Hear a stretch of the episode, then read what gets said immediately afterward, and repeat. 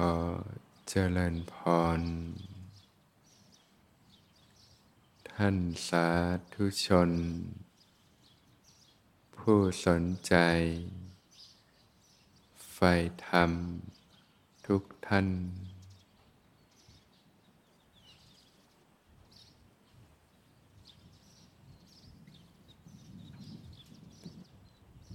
เริ่มต้น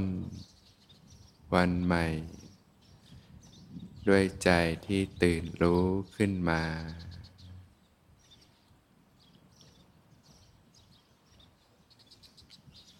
ก็อาศัย ร่างกาย จิตใจ เป็นอุปกรณ์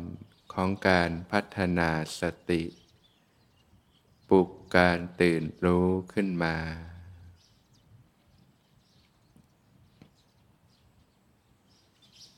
ตั้งแต่ตื่นนอน ก็ระลึกรู้สึกตัวขึ้นมา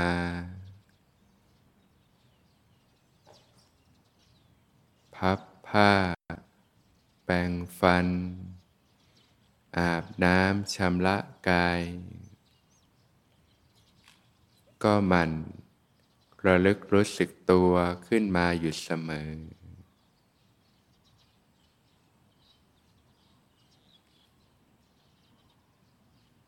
บริหารร่างกาย ออกกำลังกาย กวาดบ้าน ถูบ้าน ทำงานบ้าน ก็มันระลึกรู้สึกตัวขึ้นมาอยู่เสมอ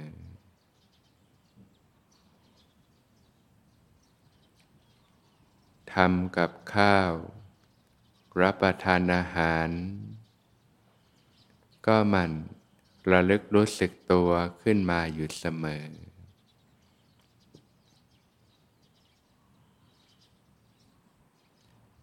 ขับรถ นั่งรถ ไปทำงาน ก็มันระลึกรู้สึกตัวขึ้นมาอยู่เสมอ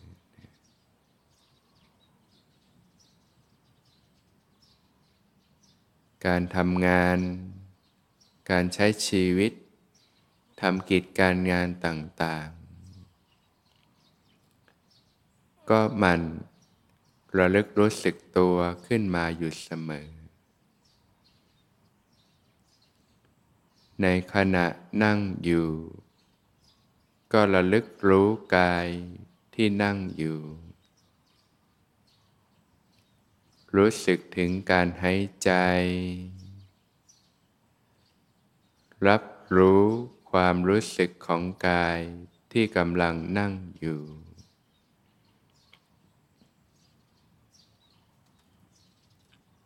ในขณะยืน ก็ระลึกรู้กายที่ยืนอยู่ ทำความรู้สึกตัว ในขณะยืน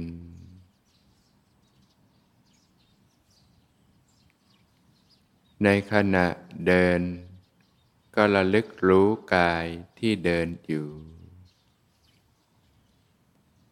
ทำความรู้สึกตัวในขณะเดิน คูเหยียด เคลื่อนไหว ตั้งกายไว้อย่างไร ก็มันระลึกรู้สึกตัวขึ้นมาอยู่เสมอ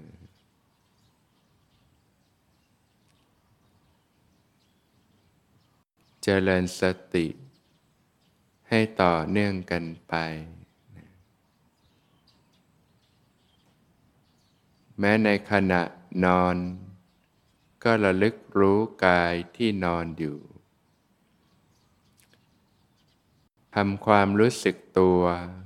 ในขณะนอน รู้สึกถึงการหายใจ รับรู้ความรู้สึกของกายที่นอนอยู่ เจริญสติ จนกระทั่งหลับไป หลับไปกับความรู้สึกตัว ตื่นขึ้นมา ก็ระลึกรู้สึกตัวขึ้นมาใหม่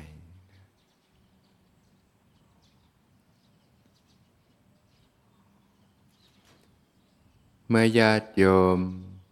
ฝึกฝน พัฒนาสติอยู่เนืองๆทำให้มากเจริญให้มาก ย่อมมีผลมาก มีอานิสงส์มาก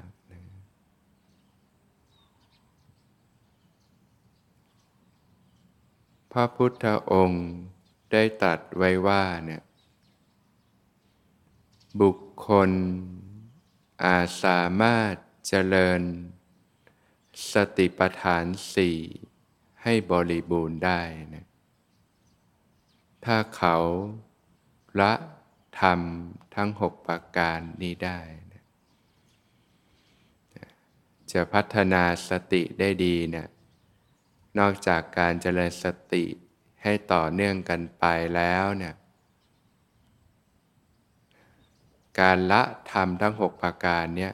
เนี่ยก็จะช่วยในการพัฒนาสติได้มากนะข้อแรกนะละความเป็นผู้ยินดีในกิจการงานก่อสร้างนะกิจธุระมากก็ พัฒนาสติได้ยากนะก็ลดกิจการงานต่างๆที่ยุ่งเหยิงลง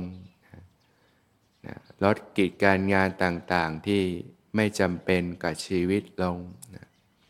ค่อยๆ ลดละสละวางนะก็จะได้มีเวลาอยู่กับกายกับใจ อยู่กับการเจริญสติ ได้ต่อเนื่องกันไปนะเวลากิจธุระมากนะมันก็จะมีสิ่งที่ดึงให้ใจไหลไป กับเรื่องงาน เรื่องราวต่างๆ ในโลกได้มากนะนะก็ลดกิจการงานธุระที่ไม่จำเป็นลงนะ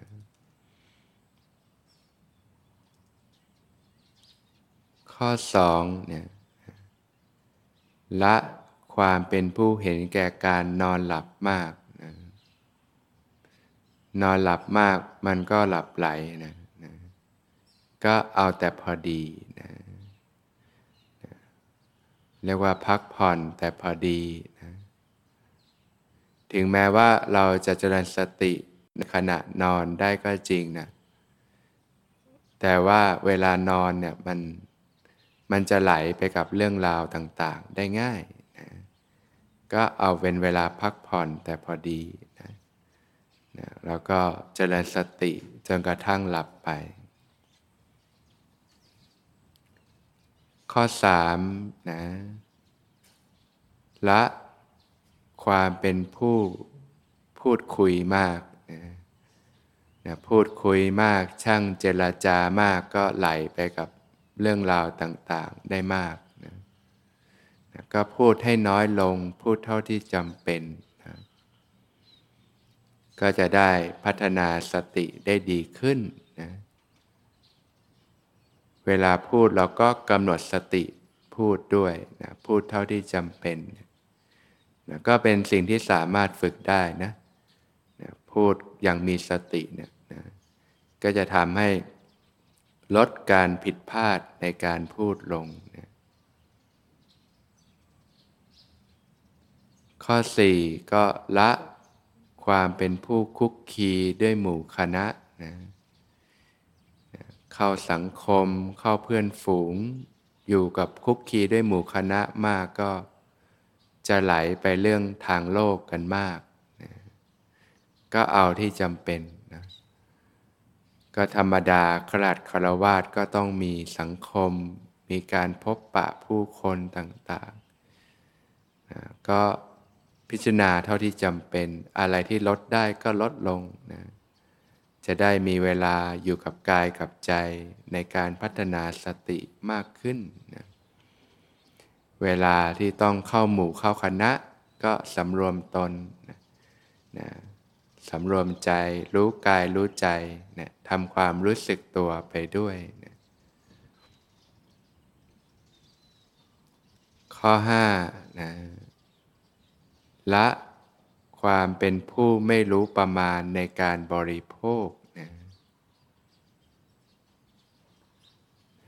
ชีวิตคารวาสก็หมดเวลาไปกับเรื่องการบริโภคมากอยู่นะ ทานอาหารสามมื้อ บางคนก็ทำกับข้าวด้วย บางคนก็สรรหานะบางทีจะไปทานอาหารร้านไหนก็นะต้องเดินทางต่างๆ เราก็ลดสิ่งที่ไม่จำเป็นลง ลดการประดับประดาลง พิจารณาให้เห็นถึงคุณค่าแท้ ร่างกายนี่ต้องการอาหารในการหล่อเลี้ยงนะ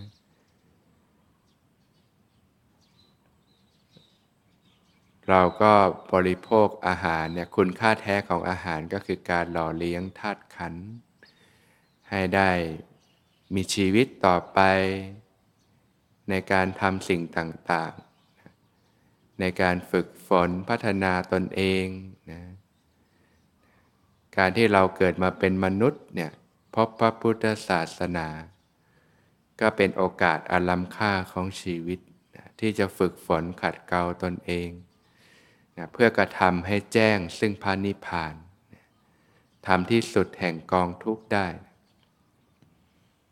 การที่เราจะมีชีวิตต่อไปในแต่ละวันเนี่ยนะร่างกายก็ต้องการอาหารนะก็พิจารณาโดยแยบคายเสียก่อน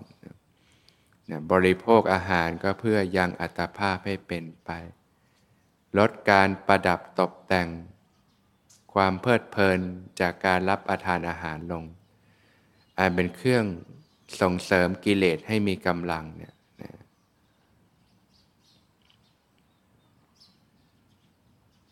ก็เรียกว่ารู้ประมาณในการบริโภคนะ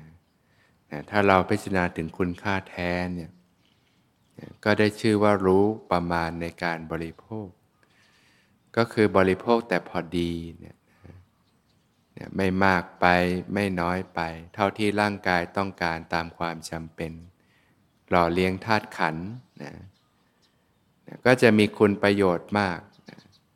ทานมากไปก็ง่วงมึนซึม ร่างกายก็หนักโรคภัยต่างๆก็ตามมามากนะถ้าเราทานตามใจปากมากนี่ นะปัญหาสุขภาพต่างๆ ปัญหาต่างๆก็ตามมา แต่ถ้าเรา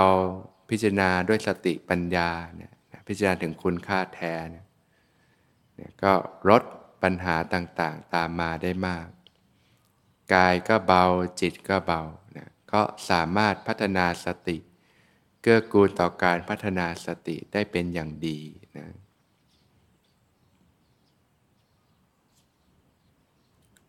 ข้อ6นะละความเป็นผู้ไม่สำรวมอินทรีย์นะนะอินทรีย์ก็คือความเป็นใหญ่นะตาเป็นใหญ่ในการเห็น หูเป็นใหญ่ในการได้ยิน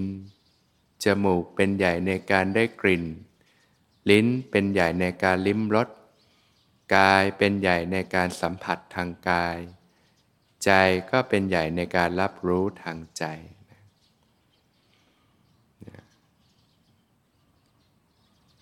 การเห็น การได้ยิน การได้กลิ่น การลิ้มรส การสัมผัส การรับรู้ ความรู้สึกนึกคิดต่าง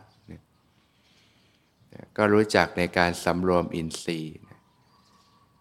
ลดการสัมผัสโลกลง ลดการสัมผัสสิ่งที่จะทำให้จิตใจไหลไปกับ สิ่งต่างๆ ในโลก ลดการสัมผัสที่ทำให้จิตเป็นอกุศลขึ้นมาเนี่ยก็ลดการสัมผัสโลกในสิ่งที่ไม่จำเป็นลง การดูหนัง ฟังเพลง เรื่องราวข่าวสารต่างๆ สิ่งเหล่านี้มันก็ให้ความเพลิดเพลินชั่วคู่ชั่วข่าว แต่มันก็ทิ้งพิษภัยไว้สะสมสิ่งต่างๆเข้าสู่ใจ เกิดมาหมักหมมภายในจิตใจนะของหนักของร้อนทั้งหลายทั้งปวงนะเมื่อใจเป็นพิษแล้วชุ่มไปด้วยความหนักความร้อนก็จิตใจก็เล่าร้อนอยู่ล่ำไปนะก็ลดการสัมผัสลงนะสำรวมตนนะอยู่กับกายกับใจ มีสติสัมปชัญญะอยู่นะนะ พระผู้มีพระภาคเจ้าก็อุปมาถึง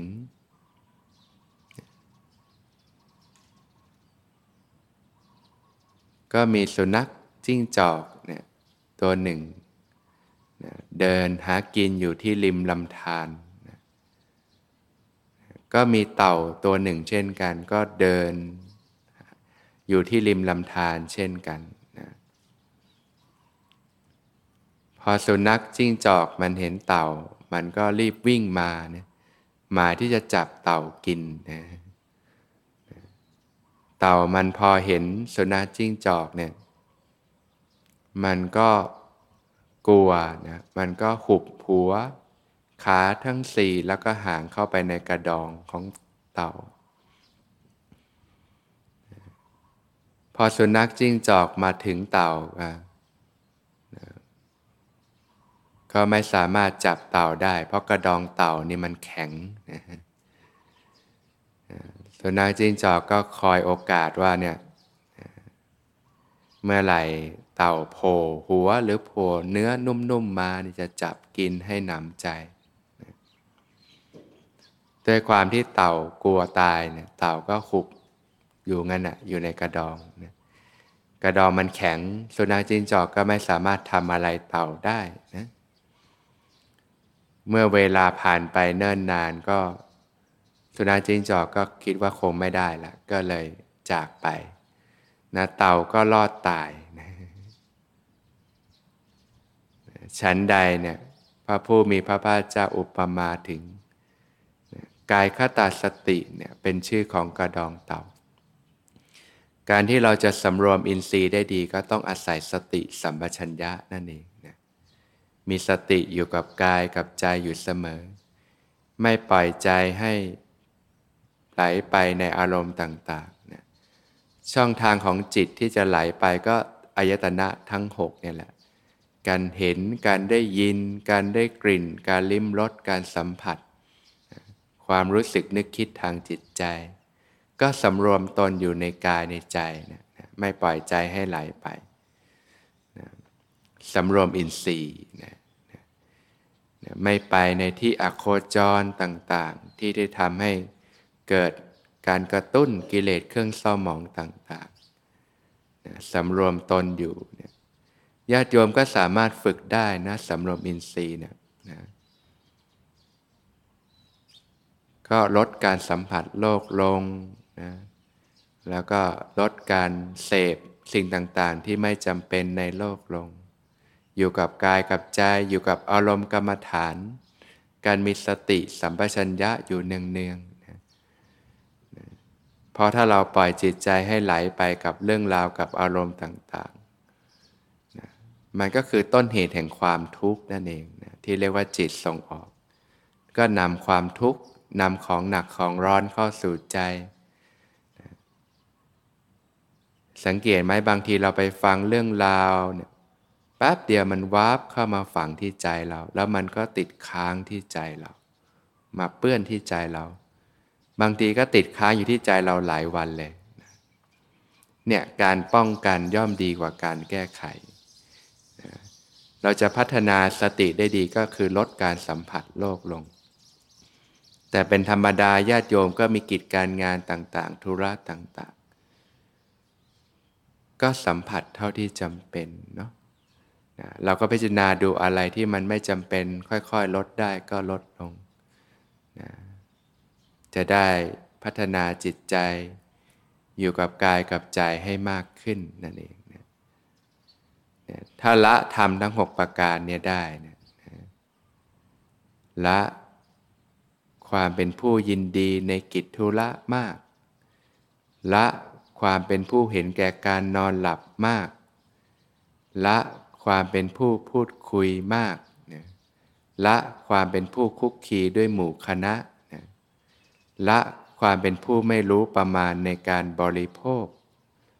และความเป็นผู้ไม่สำรวมอินทรีย์พระผู้มีพระภาคเจ้าตรัสว่าอาจสามารถเจริญสติปัฏฐานสี่